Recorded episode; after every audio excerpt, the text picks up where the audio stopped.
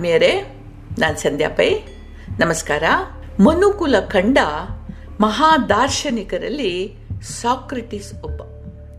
ಸಾಂಪ್ರದಾಯಿಕ ಆಚರಣೆಗಳಲ್ಲಿ ಆಸಕ್ತಿ ಇಲ್ಲದ, ಅಮಾನುಷ ಶಕ್ತಿಗಳನ್ನು ಅಲ್ಲಗಳೆಯುತ್ತಿದ್ದ, ಇವನನ್ನು ಯುವಜನರ ಮನಸ್ಸು ಕೆಡಿಸುವ ಆರೋಪದಲ್ಲಿ ಬಂಧಿಸಿ ವಿಚಾರಣೆಗೆ ಒಳಪಡಿಸಲಾಯಿತು. ಸಾಕ್ರಟಿಸಿನ ಬುದ್ಧಿವಂತಿಕೆಯನ್ನ ಇಡೀ ಗ್ರೀಸ್ ದೇಶವೇ ಗೌರವಿಸುತ್ತಿತ್ತು ಆದುದರಿಂದ ಅವನಿಗೆ ಶಿಕ್ಷೆ ಆಗ್ಬೋದನ್ನು ಒಪ್ಪುತ್ತಿರಲಿಲ್ಲ.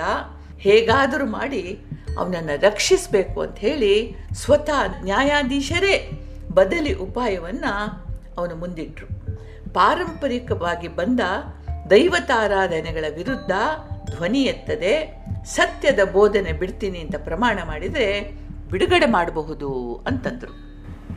ಸಾಕ್ರೆಟಿಸ್ ಉತ್ತರಿಸಿದ ನಂಬಿಕೆಗಳು, ಸಿದ್ಧಾಂತಗಳ ಬಗ್ಗೆ ನನಗೇನೂ ಗೊತ್ತಿಲ್ಲ. ಕೇವಲ ಸತ್ಯ ಮಾತ್ರ ನನ್ನ ವೃತ್ತಿ.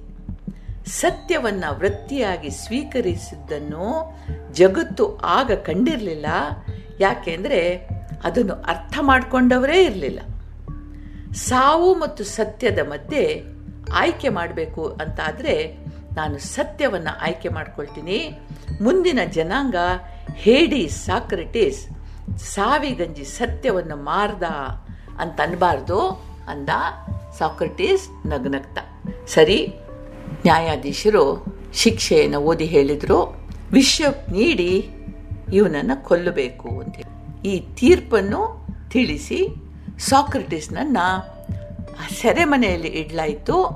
ಅಲ್ಲಿಯೂ ಅವನ ಅಭಿಮಾನಿಗಳಿದ್ರು. ರಹಸ್ಯವಾಗಿ ಅವನನ್ನು ಅಲ್ಲಿಂದ ಪಾರು ಮಾಡಿ ದೂರ ಸಾಗಿಸುವ ಯೋಜನೆಗಳಾಗಿದ್ದವು, ಸಾಕ್ರಿಟಿಸನ ಸಹಕಾರವಿಲ್ಲದೆ ಇದು ಸಾಧ್ಯ ಆಗೋದಿಲ್ಲ ಅಂತಲೂ ಅವ್ರಿಗೆ ಗೊತ್ತಿತ್ತು. ಒಬ್ಬ ಹೇಳ್ದ, ಕೆಟ್ಟದ್ದನ್ನು ಕೆಟ್ಟದ್ದರಿಂದಲೇ ಪರಿಹರಿಸುವುದು ಸಾಧುವಲ್ಲ, ಮಾತ್ರವಲ್ಲ, ದೇಶದ ಆದೇಶವನ್ನ ಶಿರಸ ಪಾಲಿಸುವುದು ಪ್ರತಿಯೊಬ್ಬ ಪ್ರಜೆಯ ಕರ್ತವ್ಯ. ಅದು ಸರಿಯೋ ತಪ್ಪೋ ಎನ್ನುವುದನ್ನು ನಿರ್ಧರಿಸುವುದು ಅವನ ಕೆಲಸ ಅಲ್ಲ. ನ್ಯಾಯ ತೀರ್ಮಾನ ಅಂದರೆ ದೇವರು ತೋರಿಸಿದ ಹಾದಿ ಆದುದರಿಂದ ಆ ದಾರಿಯಲ್ಲಿ ನಡೆಯೋದು ನಮ್ಮೆಲ್ಲರ ಕರ್ತವ್ಯ ಅಂತ ಅಂದ ಸಾಕ್ರೆಟಿಸ್ ಮತ್ತು ಅವರ ಯೋಜನೆಯನ್ನು ನಿರಾಕರಿಸಿದ. ಇನ್ನು ಸೆರೆಮನೆಯಲ್ಲೂ ಅವನ ತತ್ವಚಿಂತನೆ, ಬೋಧನೆ ನಡೆದೇ ಇತ್ತು. ಸೆರೆಮನೆ ವಾಸಿಗಳು, ರಕ್ಷಕರು ಕೂಡ ಇವನು ವಿದ್ಯಾರ್ಥಿಗಳಾಗಿದ್ದರು. ನಿಗದಿತ ದಿನ ಬಂತು. ಪ್ರಿಯರ ಸಂಘದ ಅನುಮತಿ ಇತ್ತು. ಶಿಷ್ಯರು ಇವನ ಸುತ್ತ ಕೂತ್ಕೊಂಡಿದ್ರು. ಸೆರೆಮನೆಯ ಮುಖ್ಯಾಧಿಕಾರಿ, ಕಣ್ಣೀರ್ ಹಾಕ್ತಾ, ಸ್ವಾಮಿ, ನಾನಿದನ್ನು ಸರಕಾರದ ಆಜ್ಞೆಯಂತೆ ಮಾಡ್ತಾ ಇದ್ದೀನಿ. ತಾವು ನನ್ನ ಬಗ್ಗೆ ಕೆಟ್ಟ ಭಾವನೆ ತಾಳಬಾರ್ದು, ದೂಷಿಸಬಾರದು, ಶಾಪ ನೀಡಬಾರ್ದು, ಕ್ಷಮಿಸಬೇಕು ಅಂತ ವಿಷ ತರಲಿಕ್ಕೆ ಹೋದ. ಶಿಷ್ಯರ ಕಣ್ಣೀರ ಕೋಡಿ ಕಂಡು ಸಾಕ್ರಟಿಸ್ ನಗ್ತಾ ಪ್ರತಿಯೊಂದೂ ದೇಹದಲ್ಲೂ ಇದ್ದುಕೊಂಡು ಅದನ್ನು ನಡೆಸುವ ಅನಂತ ಚೈತನ್ಯದ ತುಣುಕಾದ ಆತ್ಮನ ಬಗ್ಗೆ ಮಾತಾಡಕ್ ಶುರು ಮಾಡ್ದ. ಮತ್ತೆ ಮಧ್ಯೆ ಈ ವಿಷ ತರ್ಲಿಕ್ಕೆ ಹೋದವ ಎಲ್ಲಿಗೆ ಹೋದ? ಇನ್ನೂ ಯಾಕೆ ಬರಲಿಲ್ಲ ಅಂತ ಇದ್ದ. ತಡೆಯಲಾಗದೆ ಅವನ ಶಿಷ್ಯ ಕ್ರೀಟೋ ಹೇಳಿದ, ಗುರುವೇ, ಸೂರ್ಯ ಇನ್ನೂ ಮುಳುಗಲಿಲ್ಲ, ಕತ್ಲಾಗ್ಲಿಲ್ಲ, ಸಾವಿಗೆ ಕಾತುರ ಯಾಕೆ? ಮಧ್ಯರಾತ್ರಿಯವರೆಗೂ ಮುಂದೂಡಿದರೂ ಸೈ ಕತ್ತಲಲ್ಲಿ ಸಾವಿನ ಭಯ ಆಗೋದಿಲ್ಲ ಅಂದ. ಸಾಕ್ರೆಟೀಸ್, ಬೆಳಕಿರುವಾಗಲೇ ಸಾವು ಚಂದ, ಕತ್ತಲಲ್ಲಿ ಮನಸ್ಥಿತಿ ಹೇಗಿರ್ತದೋ ಏನೋ, ಸತ್ಯದ ಬೆಳಕಿನಲ್ಲಿ ಎಲ್ಲವೂ ಸುಂದರ, ಶಾಂತ ಅಂತಂದ. ವಿಷದ ಬಟ್ಟಲು ಕೈಗೆ ಬಂತು, ಅದನ್ನು ಸಾಕ್ರೆಟಿಸನ ಕೈಯಲ್ಲಿಡುವಾಗ ಅಧಿಕಾರಿಯ ಕೈ ನಡುಕ್ತಾ ಇತ್ತು. ಸಾಕ್ರೆಟಿಸ್ ಏನು ನಡೆಯದವನಂತೆ ಇದನ್ನು ಹೇಗೆ ಕುಡಿಬೇಕು ತಮ್ಮ?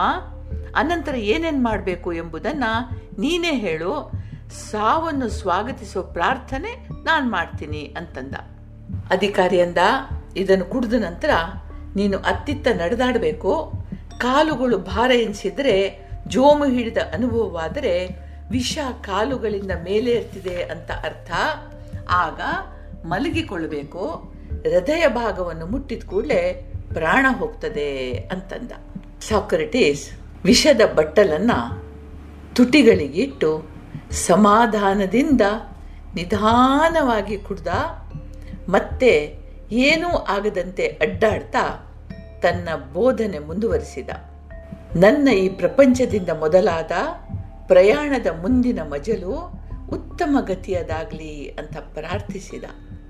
ಸ್ವಲ್ಪ ಸಮಯದ ನಂತರ ಈಗ ಕಾಲುಗಳಲ್ಲಿ ಸಂವೇದನೆ ಕಡಿಮೆ ಆಗ್ತಾ ಇದೆ, ಸ್ವಲ್ಪ ಭಾರ ಅನ್ನಿಸ್ತಾ ಇದೆ, ಅಡ್ಡಾಗೋದು ಸರಿ ಅಂತ ಹೇಳಿ ಅಲ್ಲಿದ್ದ ಕಲ್ಲು ಹಾಸಿನ ಮೇಲೆ ಮಲಗಿಕೊಂಡು ದುಃಖದಿಂದ ವಿಲಪಿಸುತ್ತಿದ್ದವರತ್ತ ತಿರುಗಿ, ಛೇ ಛೇ, ಅಳಬೇಡಿಯಪ್ಪ, ಸಾವು ಬರುವಾಗ ಶಾಂತಿ ಇರಬೇಕು, ಗಲಾಟೆ ಮಾಡಬಾರ್ದು, ಅದು ಸ್ನೇಹಿತ ನಗ್ನಗ್ತಾ ಅದನ್ನು ಎದುರುಗೊಳ್ಬೇಕು, ಶಾಂತರಾಗಿ ಧೈರ್ಯದಿಂದ ಇರಿ ಅಂತ ಹೇಳ್ತಾ, ಓ, ಈಗ ಸೊಂಟದವರೆಗೆ ಬಂದಿದೆ ಸಾವು ಅಂತ ಹೇಳ್ತಾ ಮುಖದ ಮೇಲೆ ಬಟ್ಟೆ ಹಾಕ್ಕೊಂಡ, ನಿಶ್ಚಲವಾಗಿ ಮಲಗಿಕೊಂಡ ದೇಹ ಒಮ್ಮೆ ಕಂಪಿಸಿತು. ಅಧಿಕಾರಿ ಮುಖದ ಮೇಲಿನ ಬಟ್ಟೆ ಸರಿಸಿದಾಗ ದೃಷ್ಟಿ ಆಗಸದಲ್ಲಿ ಸ್ಥಿರವಾಗಿತ್ತು. ಪ್ರಾಣ ಹಾರಿ ಹೋಗಿತ್ತು. ಹೀಗಿತ್ತು. ಒಂದು ಮಹಾಚೇತನದ ಬದುಕು.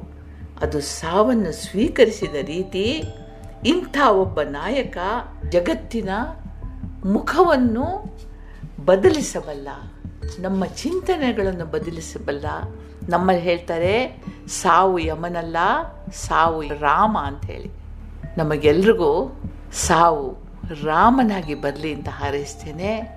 ನಮ್ಮ ಮನಸ್ಸು, ಬುದ್ಧಿ, ಚಿತ್ತಗಳಲ್ಲಿ ಈ ಶಾಂತತೆ, ಈ ನಿಶ್ಚಲತೆ ಇರಲಿ ಅಂತ ಹಾರೈಸ್ತೇನೆ. ದೇವರು ನಮಗೆಲ್ರಿಗೂ ಒಳ್ಳೇದು ಮಾಡಲಿ. ಜೈ ಹಿಂದ್.